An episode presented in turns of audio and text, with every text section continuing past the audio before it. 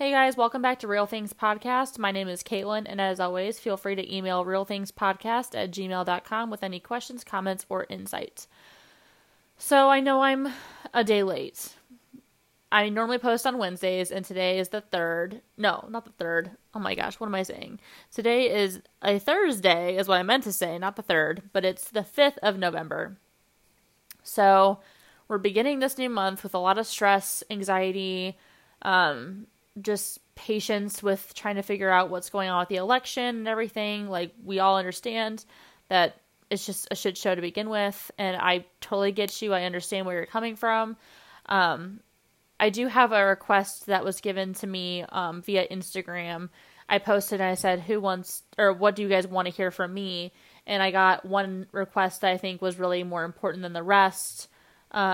Not important than the rest, but I wanted to really touch on this subject because I think it kind of flows in with what we're dealing with right now. So I know with all the stuff that's going on in the world and everything, like, I hope you guys can find something that makes you happy and can ground yourself, whether that be yoga or working out or meditation. I've been trying to meditate daily. I've been slacking on the last couple of days. But there is this great app that I use. I think I mentioned it in my last podcast, called Calm. And because I already went into detail about it, I think if I didn't, then let me know and I will try to go into detail about it. Or you can look it up on the App Store. It's great. But it is pretty pricey.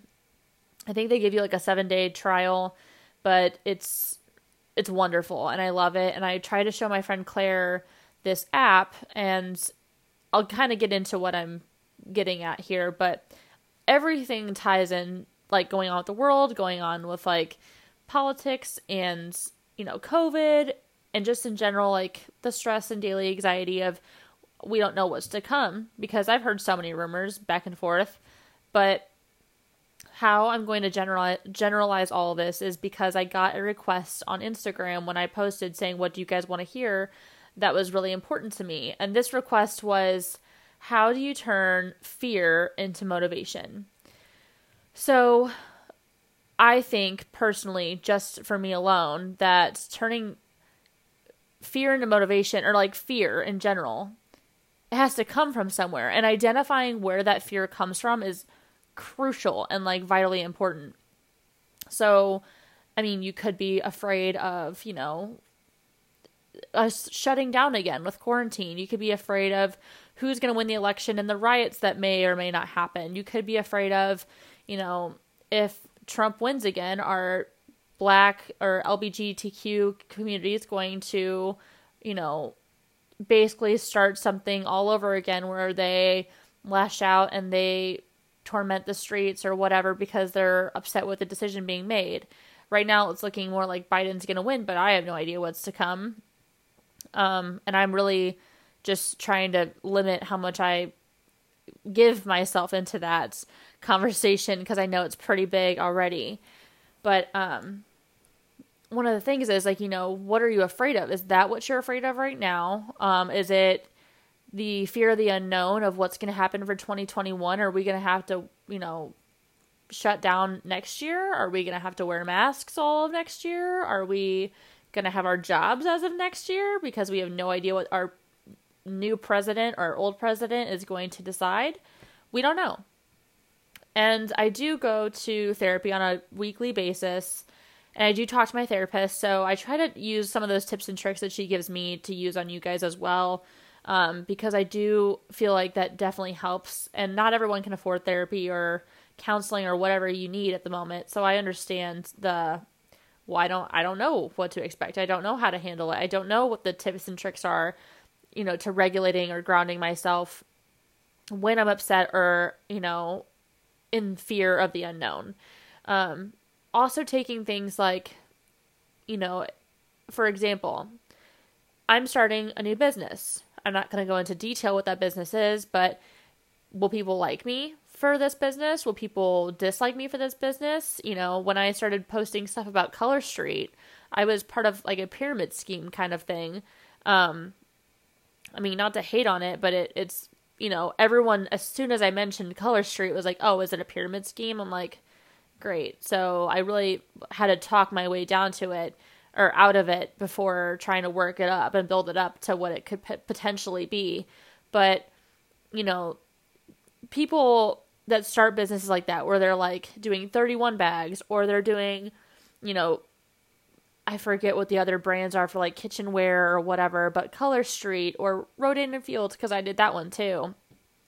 Or there's just like all these parties, like, you know, on Facebook when, like, I mean, girls can definitely relate to this, but like you get invited to all these parties all the time. I feel like, you know, oh, so-and-so on Facebook that you haven't spoken to in years wants you to join their party. I know I'm all over the place, by the way. It's just, you're just going to have to follow along. But it kind of goes with that. And those, all of those people that join those parties and do those things always have the fear, like, I don't know what I'm doing. Will people like me for this? Will people hate me for this? Will people judge me for this? Will people think I'm ridiculous, think it's stupid, like that kind of thing.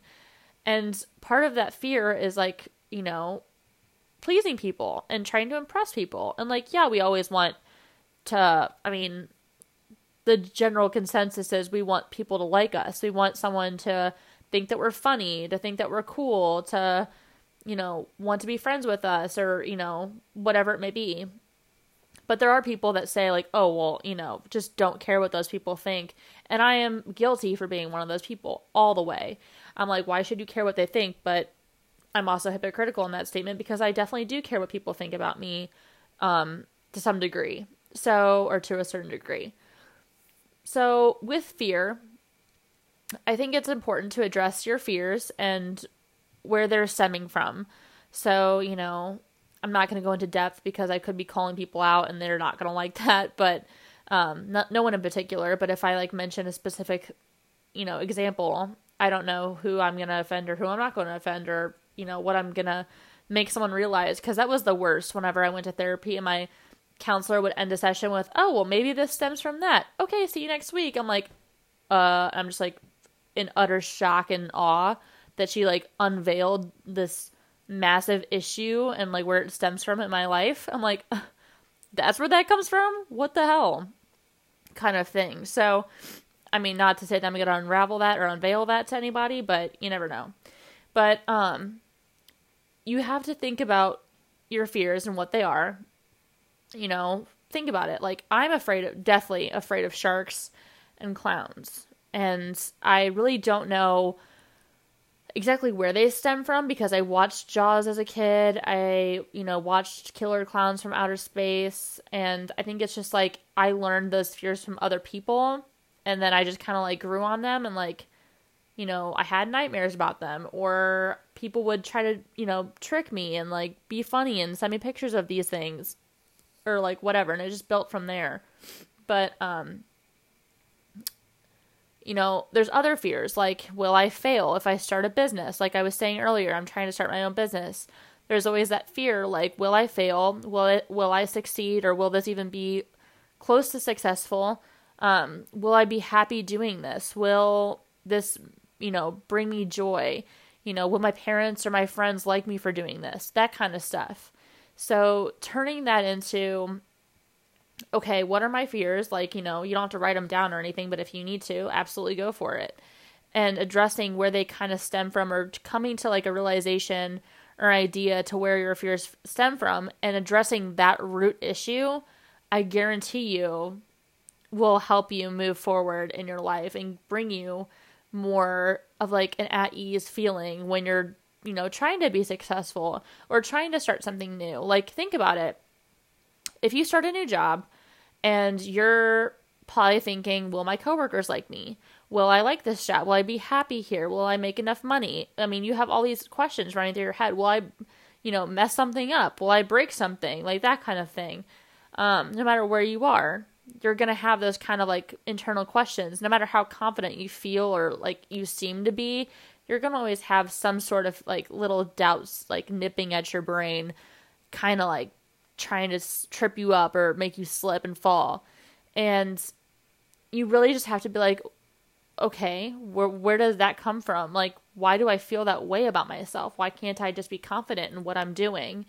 And sometimes you look at it and you're like, oh, maybe it comes from that one time that, you know, my mom said something about how I'm a klutz, or I'm graceful, but like not actually graceful. Like she's joking and sarcastic about it.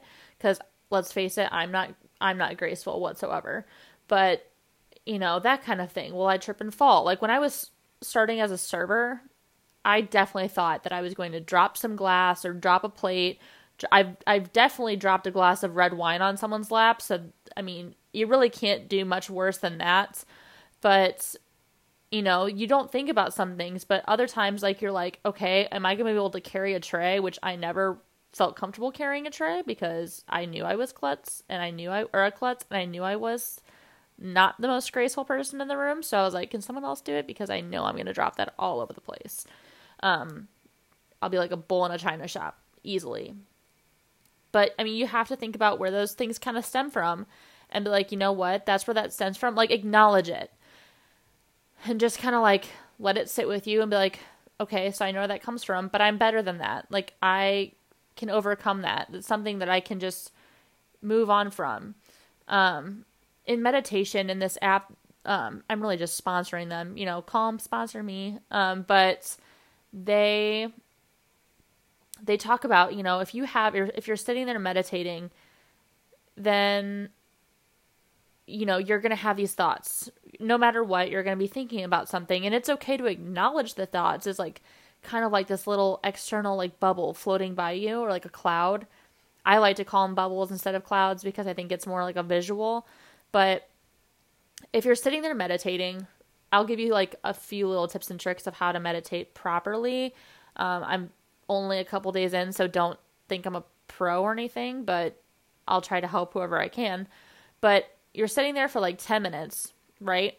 And you're breathing like in and out. And every time you inhale, you're going to stretch your spine up towards the sky. And every time that you exhale, you're going to loosen a part of your body, or like a place where you feel like you're kind of like tightened up. So like let your stomach feel looser and like feel like you're not sucking in, basically. You're going to loosen your shoulders and let them drop, but your spine is still reaching towards the sky. You're going to let your like face relax. Your legs, your hands, you can hold your hand in your other hand and just like focus on the warmth coming from your hand, or the cold, or the breath like entering your lungs, or your like your nose cavity, I guess you would call it, that kind of thing. Or focus on events that's blowing in the background, or focus on the fan blowing air on you, on your skin, on your face. Notice like construction workers in the background if they're outside of your house or apartment, that kind of thing. So you're going to focus on like an external sound or feeling, one thing, and that's going to keep you in the correct mindset and bring you back to being grounded to where you're supposed to be. And then anytime that like an extra thought comes in, like, oh, did I turn off my hair straightener? I mean, definitely check to make sure you turn that off, but you know, those kind of things, those like extra little thoughts that just come out of like nowhere. Like, oh, did I turn off that one light? Did I close the door? Did I do this? Or should I do this right now? Just kind of like blow a bubble and like encapsulate that thought and just let it float by you. Like, let it be near you. Like, notice it that the thought is there. Sorry, I'm stumbling over my words. Notice that the thought is there, but don't really give it much attention. Put it on the back burner, if anything. So that kind of stuff kind of relates to what I'm talking about right now too, with, you know, acknowledging your fears, come to terms with them, and just let it be. And I feel like that alone can help you tremendously. And I know my therapist and my counselor, whoever, she has even said that, you know, 30 days of meditation does wonders for the human body and for your mindset. And I highly encourage anyone to meditate for 30 days. I tried to have Claire meditate, and that did not go the way I thought it was going to go, but she did try her best for her first time, and I was very proud of her. So, but we also did it in a gas station parking lot at like 11 o'clock at night. I don't recommend doing that, but we were in a safe area too, or safer area, I guess. But for sure, trying to do things like that where like you can take that fear or that thing that's bothering you, notice that it's there, you can acknowledge it, put it on the back burner, and move on with your day, that kind of thing. Sometimes I get all caught up in all these like things, like these potential arguments that I could be having with my boyfriend, or these, you know, that one time that, you know, my friend made me mad, or the comments that my mom mentioned to me, or some, like something along those lines. And I just kind of like notice it. I know that's there, and then I block it up in a bubble and move on with my day, that kind of thing. And I know in the app too, they say like, if you hear like a motorcycle revving its engine, like it kind of like startles you, and like the back of, or the hair on the back of your neck kind of stands up a little bit. But taking something that, like a loud noise or something, like notice, acknowledge that it's there, bottle it up in a bubble and let it float away, that kind of thing. So he calls them clouds, I call them bubbles, but do whatever you got to do, whatever works for you. I definitely recommend that app. It's called Calm. It's a little blue app, but yeah, I know it's a little expensive and pricey, but hey, it's worth investing. Like people post all over about investing in your skin, or like paying for skin products is like investing into your health. So is this. This is mental health, and that's like the most important thing that you could possibly, you know, invest in right now. So I definitely recommend it. I'm all for it. And yeah, but I think that with that kind of thing, taking, it doesn't really turn it into motivation necessarily, but it definitely clears your head and gives you some sort of clarity where you're not bottled up with all this fear and anxiety about the unknown and what's to come and what could happen, the what ifs, if that makes sense. So I hope that helped in some way. I am sorry for being a day late, but I will talk to you guys next week. Thanks so much, guys.